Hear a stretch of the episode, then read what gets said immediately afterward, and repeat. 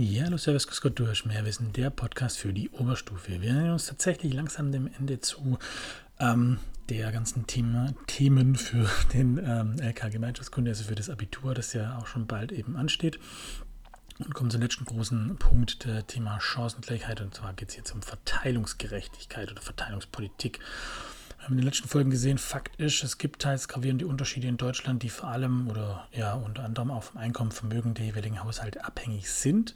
Und ähm, haben eben gerade gesehen, gerade beim Bereich Bildung sind Faktoren, die da Einfluss nehmen im Migrationshintergrund, Geschlecht, wobei bei Geschlecht eher tatsächlich ähm, auch das weibliche Geschlecht eher profitiert in, ähm, in den Bildungssystem, weil das eher da für das weibliche Geschlecht ausgerichtet ist, so zumindest ähm, sagen verschiedene psychologische Studien, ähm, aber eben auch vom, von der sozialen Herkunft her, beziehungsweise vom Einkommenvermögen des Elternhauses. Und deswegen generell die Frage, sollte es eine gerechtere Verteilungs Verteilungspolitik geben und was bedeutet das konkret? Wenn man überlegt, was gerechte Verteilungspolitik ist, kann man sich einfach mal fragen, wie würde man verschiedene ähm, Jobs mit verschiedenen Gehältern versehen. Ähm, da gibt es unterschiedliche Prinzipien. Es gibt einmal das Leistungsprinzip, das Bedarfs Bedarfsprinzip und das Egalitätsprinzip. Das Leistungsprinzip sagt letztlich gleicher Lohn für gleiche Arbeit. Unterschiede sind gerecht, wenn sie das Ergebnis unterschiedlicher Leistungen sind. Gleichberechtigung und Anreize sollen quasi für individuelle Leistungen gegeben werden und die Bezahlung wird dem Markt überlassen. Kritik, die da geäußert wird, ist, dass unentgeltliche Leistungen wie zum Beispiel Pflege oder Erziehung nicht honoriert werden. Wir erinnern uns, die Pfleger haben während der Corona-Krise immerhin mal Beifall gekriegt vom Balkon, yay, und 200 Euro Bonuszahlung und that's it, ähm, weil eben da der Markt nicht mit drin ist, äh, unter anderem, beziehungsweise inzwischen sogar tatsächlich ist er drin, eben, äh, das ist ja das große Problem. Ähm, weil eben die Jobs nicht so gut verdienen und ähm, da ist eben die Frage, wie kriegt man sowas geregelt, da wird das Leistungsprinzip kritisiert. Beim Bedarfsprinzip, ähm, das heißt, das ist schwer an, anwendbar, weil jeder hat eigene individuelle Bedürfnisse. Deswegen guckt man vor allem nach der Sicherung von Grundbedürfnissen. Das wäre zum Beispiel so ein Ansatz. Also die Würde des Menschen ist unantastbar. Und beim Egalitätsprinzip sagt man, ähm, es gibt das Ideal der absoluten Gleichheit. Das ist kein, es gibt keine Unterschiede bei allen hinsichtlich der sozialen und ökonomischen Stellung. Ähm, es gibt eine Gleichheit des Einkommens, quasi die Gleichwertigkeit des Menschen, das kommt aus dem Christentum. Ähm, was, alles, was man sich durch Leistung erarbeitet hat, gehört einem, also so ein Verdienstlichkeitskriterium. Was aber einem zufällt, das muss umverteilt werden, das gehört allen. Argumente, die dafür sprechen, sagt man, das ist ein Ausgleich von Einkommen und erhöht den Gesamtnutzen der Gesellschaft und steigert die Nachfrage von Konsumgütern. Argumente dagegen sind, die Einmischung des Staates widerspricht aber hier eigentlich der freien Marktwirtschaft und steht im Widerspruch zu den Leitvorstellungen von einer offenen und ähm, Gesellschaft und von persönlichen Rechten. Also wenn man hingeht und sagt, ich nehme dir jetzt was weg, was du hast, sagt man, nee, das ist doch in einer freien Gesellschaft sollte es doch nicht geben, also sollte es sowas nicht geben, jeder darf doch haben, was er hat. Und ähm, da gibt es einfach trotzdem, wenn man sich jetzt in den Berufen anschaut, äh, sehr gravierende Unterschiede. Also vom einfachen Floristen, der eben ja durchschnittlich Jahresbruttogehalt von ungefähr 20.000 hat, bis hin zu einem Abgeordneten im Bundestag, der so an die 120, 130.000 Euro ähm, ja, netto, ne, äh, brutto Jahresgehalt eben hat. Sind einfach so Zahlen, die man sich mal, wo man sich mal klar machen muss. Ähm, dass da doch große Unterschiede sind. Und wenn man sich dann noch klar macht, die reichsten 10% der Bevölkerung in Deutschland so viel haben wie die unteren 50, dann ist das schon krass und das Ergebnis ist eine gespaltene Gesellschaft. Und wie kann man jetzt da soziale Ungleichheit verhindern? Ähm, und die Frage, warum gibt es überhaupt soziale Ungleichheit? Da kann man sich jetzt wieder Rawls Neuzig ähm, äh, zu Gemüte ziehen. Die kennt ihr ja eben voran, von vorangegangenen die haben sich ja mit unterschiedlichen äh, Punkten auseinandergesetzt. Und ähm, die haben zum Beispiel gesagt, warum es äh, ein gewisses Ausmaß an Ungleichheit gibt, habe ich auch in der Folge erwähnt, sagt Rawls, Ungleichheiten werden nur dann toleriert, wenn es quasi ähm, allen irgendwie zugutekommt, auch den Schwächsten. Schwächsten. Und Neuzig sagt, ähm, bei, bei einer völligen Freiheit ist das okay, wenn es einen unterschiedlichen Stand gibt an Besitz. Ähm, die äh, Eigentum und Chancen sind irrelevant, wenn das alles eigentlich legal zustande gekommen ist. Genau. Sollte es jetzt soziale Ungleichheit geben dür dürfen, gibt unterschiedliche Ansätze. Zum Beispiel das kommunistische System sagt, alles soll gleich sein, zumindest in der Theorie. Ähm, das kapitalistische bzw.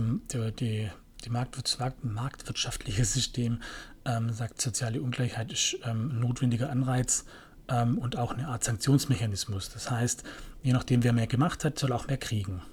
Jetzt kann man generell fragen, okay, was ist Ursache und Wirkung des Ganzen. Marx hat gesagt, es sei ein bestimmtes Bewusstsein oder ist vielleicht eher umgekehrt und das Denken und das Handeln bestimmt unsere soziale Stellung. Ähm, was ist Ursache, Ursache, was ist Wirkung von der, von der sozialen Ungleichheit? Das ist immer schwierig zu sagen letztlich. Ähm, Gerade wenn man das Einkommen nimmt, ist das eine Folge von der Herkunft und der Bildung, ist das ein Merkmal von der sozialen Lage und natürlich ist da irgendwo eine Ursache für weitere äh, Lebenschancen letztlich, je nachdem wie hoch mein Einkommen ist. Und dann hänge ich wieder mit drin irgendwie so. Äh, was sind die Folgen von sozialer Ungleichheit? Letztlich, klar, ähm, im Bereich der Erziehung kann ich sagen, ich habe mehr Zeit und kann mir meinem Kind mehr Zuneigung ähm, geben, wenn ich einfach theoretisch ähm, mehr Zeit und mehr Geld zur Verfügung habe. Im Bereich der Gesundheit kann man sagen, ähm, oder Frage stellen, macht Armut krank oder macht macht vielleicht Krankheit arm. Äh, beim Bereich der Kriminalität kann man sagen, ähm, typische Unterschichtsdelikte sind häufig klar definiert und die werden leichter, leichter äh, aufgeklärt als jetzt zum Beispiel Straftaten von Höhergestellten. Da kann man häufig gar nicht durchschauen, was die mit Steuerverbrechen, Cum-Ex, Cum-Cum und was auch immer gemacht haben und auch natürlich die gesellschaftliche und politische Partizipation. Wir hatten es ja in der anderen Folge, dass Menschen mit einem, ähm, äh, die ähm, höher gestellt sind, sich eher an Politik beteiligen, beteiligen auch können und sich das auch leisten können. Genau. Ähm, Platon war es, der früher gesagt hat, eigentlich, dass nur ähm, äh, diejenigen Zeit für Politik haben, die letztlich nichts arbeiten, ähm, weil die sich damit auseinandersetzen können. Man kann jetzt die soziale Ungleichheit auf unterschiedlichen Dimensionen betrachten, gerade Einkommen, Vermögen, Bildung und Herkunft. Bildung und Herkunft hat man ja schon in anderen Folgen, jetzt kann man sich noch Einkommen und Vermögen anschauen. Und da ist dann einfach die Frage jetzt danach, ähm, ja, wie kann man jetzt irgendwie soziale Ungleichheit messen? Und da gibt es dann irgendwie die Lohn- und Gewinnquote zum Beispiel. Und dann gibt es noch den Quantil äh, Quantils-Vergleich zum Beispiel. Da wird einfach der, die Bevölkerung in unterschiedliche Einkommensgruppen aufgeteilt. Man bildet zum Beispiel fünf Gruppen bei einer Quintile oder bei äh, Dezilen zehn Gruppen. Ich hoffe, ich spreche das alles richtig aus, aber ja, ihr verzeiht es mir. Ähm, guckt nach, wie man schreibt. Das ist wichtiger im Abi. Ihr müsst es ja nicht in der mündlichen Prüfung sagen. Und äh, ja, ich sage heute ziemlich viel. Äh, verzeiht mir auch das bitte. Heute gibt es mir viel zu verzeihen.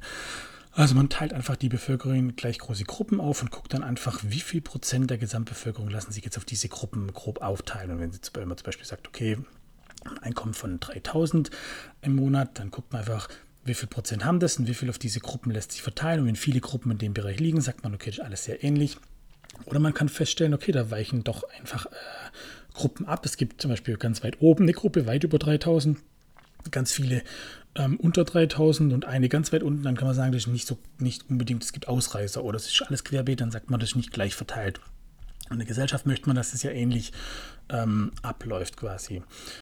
Ganz wichtig, was immer wieder kommt, ist der Gini-Koeffizient. Ähm, und der Gini-Koeffizient hat nichts mit dem Gini aus Disney zu tun. Der misst einfach die Einkommens- und Vermögensverteilung eines Landes. Wenn der Wert 0 besagt, dann heißt es einfach, dass alle gleich viel haben. Äh, und wenn ein Wert von 1 äh, besteht, dann sagt man einfach, einer hat alles und alle anderen haben nichts. Deswegen ist natürlich wichtig, dass man nicht so unbedingt nah bei der 1 ist, sondern je näher man Richtung 0 kommt, desto besser eigentlich für eine Gesellschaft, weil dann ist einfach besser verteilt. Und da kann man sich jetzt einfach wieder unterschiedliche Statistiken anschauen. Dann ist natürlich immer wichtig, wo Deutschland steht und ähm, wo der, der Durchschnitt liegt. Und der Durchschnitt in Europa liegt ungefähr beim, ähm, beim Einkommen. Äh, beim Einkommen liegt er ungefähr bei 2,9 0,29 und äh, beim Vermögen liegt er ungefähr bei 0,66. Und wenn man sich jetzt da Deutschland nimmt, liegt Deutschland beim Vermögen tatsächlich auf der äh, Linie des Durchschnitts, also ungefähr bei 0,29. 2 wäre, es geht gar nicht bei der Skala, aber beim Vermögen eben tatsächlich fast bei 0,8. Also da besteht doch ein großer Unterschied übersetzen wir durchs Einkommen nochmal zurückgehen und sich das natürlich deutschlandweit anschaut, sieht man, dass vor allem ähm, im Süden Deutschlands vor allem äh, höhere Einkommen sind als im Osten. Das ist natürlich immer wichtig zu wissen, dass da doch durchaus große Unterschiede gibt. Wenn man jetzt wieder die äh, eine Methode, die ich vorhin erklärt habe, ähm, die Statistik der Dezilen nimmt, dann sieht man, dass es durchaus Ausreißer gibt, dass es ein Zehntel quasi gibt, was sehr weit oben spielt beim Einkommen, eins sehr weit unten und das andere verteilt sich mehr oder weniger, wobei es da eigentlich äh, die ähm, unteren fünf auch eher nach unten bis tendieren und es gibt so die, ähm, die nächsten oberen vier, die dann mehr oder weniger zusammenhängen. Der Gini-Koeffizient generell ähm, ja, ist an, leicht angestiegen, was die Einkommensunterschiede angeht. Wichtig ist natürlich, was man äh, wissen muss, ähm, man muss den Gini-Koeffizient ähm, nach Vor- und nach Abzug der Steuer dann nochmal betrachten. Da ergeben sich auch nochmal interessante Unterschiede. Wie man jetzt damit umgeht, was gerechte oder was soziale äh, Ungleichheit verhindert, wie man das jetzt ganz am besten verteilt, was da zumutbar ist für einen Staat, was wie ein gerechter Staat aussehen könnte. Da haben sich schon früher die Philosophen mit auseinandergesetzt. Sind Menschen, die ähm, ja, gern denken, es gibt halt gar nicht mehr so viel. Und äh, da hat eben der vorhin schon erwähnte Platon überlegt, wie der perfekte Staat aussieht. Hat da mh, ist dran das Werk dazu geschrieben, das sehr lesenswert ist, wo die Philosophen Könige sind, wo die ganzen Kinder allen Eltern weggenommen werden und so, dass alle aufwachsen und ähm, keiner weiß, wer Mutter und Vater ist und alle verhalten sich gerecht zueinander und es gibt eigentlich nur drei Stände, drei Schichten. Er hat es einmal versucht, tatsächlich äh, in echt anzuwenden. Äh, es ging dann aber alles ein bisschen in die Hose. Lange Rede, kurzer Sinn, jeder setzt sich damit auseinander. Auch die ganzen Parteien, die wir haben, die, jeder hat einen anderen Ansatz und das spiegelt auch so ein bisschen die Parteienvielfalt wider. Ähm, da gibt es eben unterschiedliche Ansätze. Äh, ganz im extremen Links, wo wir den Sozialismus haben, ganz grob zusammengefasst, ähm, sagt man allen alles, also Gleichverteilung, da hat der Staat eine sehr wichtige Rolle. In der Mitte, wo man in Anführungszeichen Mitte befinden wir uns beim Liberalismus, wo man sagt, jedem das Seine, da hat der Staat eine eher unter, untergeordnete Rolle, ist nicht so wichtig. Und ganz extrem rechts wäre quasi der Nationalsozialismus, steckt ja das Wort Sozialismus auch drin, da ist zwar aber nicht allen alles, sondern deswegen das Wort national, allen Deutschen alles, auch hier hat der Staat eine sehr wichtige Rolle. Rolle. Letztlich geht es aber immer um Steuern, Einkommen und Vermögen und wie man das Ganze verteilt. Und da verfolgt eben jeder einen anderen Ansatz. Und da muss man einfach die Besteuerung zum Beispiel anschauen, wo dann eben geguckt wird, sollte man da über die Steuern eher eingreifen ähm, oder wo hat der Staat überhaupt Möglichkeiten einzugreifen. Und das folgt in Deutschland eben tatsächlich über die Steuern. Und wenn man da die Befragung der Bürger sieht, ähm, Tendenz steigend tatsächlich, dass man sagt, ja, über die Steuern ähm, sollten tatsächlich äh, Einkommensunterschiede zwischen Arm und Reich immer mehr abgebaut werden. Wenn man jetzt anschaut, wie es ähm, brutto, also das Gehalt bevor die Steuern abgezogen werden, das ist dann netto, sich anschaut und dann die unterschiedlichen ähm, Schichten, also von der Unter- bis zur Oberschicht, sieht man, dass eben nach äh, Abzug der Steuern vor allem die untere Schicht ähm, Nachteile äh, hat, die obere Schicht Nachteile hat und der Mittelstand mehr oder weniger davon eigentlich profitiert. Und das ist wieder wir, beim Gini-Koeffizienten, der eben tatsächlich ähm, gerade in Deutschland interessant ist, bei der vor der Steuerabgabe bei 0,51, äh, äh, gleich bei den USA und nach der Steuerabgabe bei 0,29 und bei den USA bei 0,4. Da sieht man einfach nochmal die unterschiedlichen Systeme, die ich auch in, dem anderen, in einer anderen Folge beschrieben habe. Ähm, die USA ein ja ein liberales ähm, ähm, System haben und da eben die, der Staat gar nicht so stark eingreift bei der Besteuerung. Und in Deutschland eben ähm, haben wir so ein Mix-System. Wir hatten es ja bei den, mit den drei Modellen von Esping Andersen als konservatives System, aber nichtsdestotrotz haben wir eben Steuerabzüge und das merkt man dann, dadurch wird das tatsächlich angeglichen, weil eben oben ein bisschen mehr genommen wird und ein bisschen weniger. Da gibt es dann eben einen progressiven Steuersatz, da gibt es einen Grundfreibetrag bis ungefähr 9000 Euro und dann fängt die Besteuerung an äh, zwischen 14 und 24 Prozent und dann eben ähm, ab einem Gehalt von äh, dann ungefähr 10.000, 15.000 steigt es dann eben an, das sind es dann 24 bis 42 und ab ungefähr einem ähm, äh, Einkommen dann von 60.000, also Jahreseinkommen, ähm, stagniert es bei 42 und kommt erst weiter hinten dann bei äh, ein bisschen mehr als 270.000 ähm, auf 45 Prozent und da ist dann das Höchste eigentlich erreicht, wie viel Steuern man zahlen muss. Da gibt es unterschiedliche Meinungen, die eben sagen, könnte mehr, könnte weniger sein. Deutschland orientiert sich da europaweit gesehen so ein bisschen im Mittelfeld. Ausreißer wären Bulgarien mit 10% äh, Einkommensteuer und Schweden mit 57% und in Deutschland eben sind es ungefähr 48%. Genau, und hat man immer wieder gesagt, die sollte man nicht erhöhen, weil dann gibt es vielleicht eine Steuerflucht, dann gehen die Leute, die, ähm, wenn man das immer mehr besteuert. Es gibt aber unter anderem auch äh, tatsächlich Initiativen von Reicheren, die sagen, tax me, also ähm, äh, wir wollen besteuert werden und äh, stärker besteuert werden. Da gibt es unterschiedliche Möglichkeiten. Eine Idee, die da immer wieder genannt wird, ist das bedingungslose Grundeinkommen. Das heißt, dass, bestimmte, ähm, dass alle bestimmten Grundsatz verdienen. Da gibt es auch Gründe, die dafür sprechen. Da ist wieder, wieder abwägen. Das sind auch so Punkte, wo es sich ja wirklich lohnt, da nochmal in die Tiefe zu gehen als Vorbereitung. Dass wenn ihr euch eine Maßnahme überlegen müsst, könnt ihr da tatsächlich darauf zurückgreifen. Aber unterm Strich klar, der Name sagt ja schon, bedingungsloses Grundeinkommen, alle kriegen ein Einkommen. Die Idee dahinter ist eben zu sagen, okay, wir brauchen dann kein Arbeitslosengeld mehr, die Menschen haben ein sicheres Einkommen, die fühlen sich sicher, denen geht's gut können sich da mit anderen Dingen beschäftigen, können vielleicht ähm, sich sozial engagieren, äh, weil sie einfach wissen, uns geht's, ja, uns geht's gut, wir sind sicher.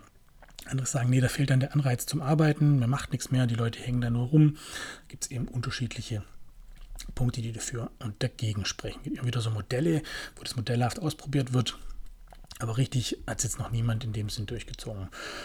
Generell ähm, kann man natürlich auch sagen, dass Einkommen und Vermögen dann zusammenhängen. Das wäre dann auch der letzte Punkt, weil natürlich klar, wenn ich mehr Einkommen habe, kann ich mir sparen, dann kann ich mir ein Vermögen aufbauen.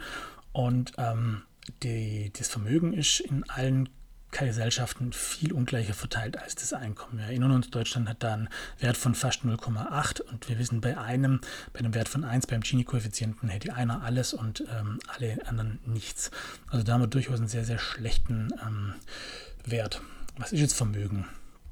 Es gibt unterschiedliche Vermögensarten. Wir haben Gebrauchsvermögen, also sowas wie Kleidung, Auto, Schmuck, Wohnungseinrichtungen, Münzen. Es gibt ein Bruttogeldvermögen, einfach was man an, an vielleicht als äh, Bargeld hat oder vom Konto, wie auch immer, Wertpapiere, Bau, Sparguthaben. Und es gibt Grund- und Hausvermögen, das sind zum Beispiel Eigentumswohnungen und so weiter. Es gibt Betriebsvermögen, klar, wenn ich Maschinen habe oder sowas, oder auch Beteiligungen an Unternehmen, das wären dann sowas wie Aktien. Genau. Das heißt, lässt sich auch nach materiellen und immateriellen Vermögen irgendwo klassifizieren. Was für eine Funktion hat das Vermögen? Es gibt einmal das Nutzungsvermögen, also das Sachvermögen kann natürlich genutzt werden. Es gibt die Machtfunktion. Ähm, wer natürlich mehr hat, der hat, ähm, mehr, äh, hat auch natürlich mehr Einfluss, hat wirtschaftliche und politische Macht. Dann gibt es die Einkommenserzielungsfunktion, also aus Vermögen kann man dann auch zum Beispiel Zinsen erzielen, Dividenden, Mieten und so weiter und so fort. Das heißt, da kann ich einfach Einkommen erzielen. Es gibt die Sicherungsfunktion, Vermögen kann natürlich auch verbraucht oder vererbt werden und ihr habt dadurch auch eine Unabhängigkeit und eine private Absicherung. Und natürlich kann das auch irgendwie einen Status erheben oder halten und man kann natürlich auch eine gute Starthilfe für Kinder und deren Status erhalten, also wenn man, wenn man das so sieht, genau.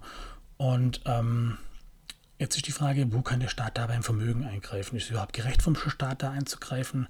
Wo gibt es denn überhaupt Möglichkeit, zu, da Dinge zu verteilen? Oder gibt es mehr oder weniger zwei Ansätze? Einmal die Vermögensteuer oder die Erbschaftssteuer. Vermögensteuer sagt letztlich, okay, man guckt, was für Vermögen da ist, besteuert es und muss davon abtreten. Deutschland hatte mal eine Vermögensteuer, die wurde aber dann ähm, abgeschafft. Und bislang sträuben sich eigentlich alle dagegen, so eine Vermögensteuer einzuführen. Es gibt Leute, die sagen, es würde schon reichen, eine Vermögenssteuer von 0% einzuführen, um einfach zu gucken, wie viel Vermögen überhaupt in Deutschland da ist, weil die wenigsten wissen das. Und da sagen aber manche, nee, was sich jemand erarbeitet hat, darauf hat er ja schon Steuern gezahlt und es steht ihm zu. Und wenn jemand was hat, darf es auch vererben. Es steht allen alles zu, Vermögen darf aufgebaut werden. Ähm, und wenn es legal läuft alles, dann geht es den Staat nichts an, dann hat er da nicht seine Finger reinzustecken. Aber andere sagen, nee, das ist in dem Land erwirtschaftet worden. Das Land hat die Sicherheit geboten, also darf der Staat da auch was abzwacken, um das Land weiter sicher zu halten für deren auch die Kinder, die das Vermögen haben. Also da gibt es eben unterschiedliche Ansätzen, äh, Ansätze, Ansätzen. Ähnlich läuft es auch bei der Erbschaftssteuer. Da sagen manche auch, wieso sollte man an was rangehen, wo eigentlich schon ähm, versteuert wurde. Andere sagen, nee, eben genau das. Niemand muss Unmengen erben. Da gibt es Unterschiede. Ähm, und auch dann eben gibt es Grenzen, wo dann tatsächlich eben ab wann besteuert wird. Also als ganz grober Richtwert, als Ehepartner darf man ungefähr 500.000 vererben, bevor besteuert wird. Kindern 400.000 ähm, und zum Beispiel nicht verwandten Erben 20.000. Und dann steigt das Ganze eben an.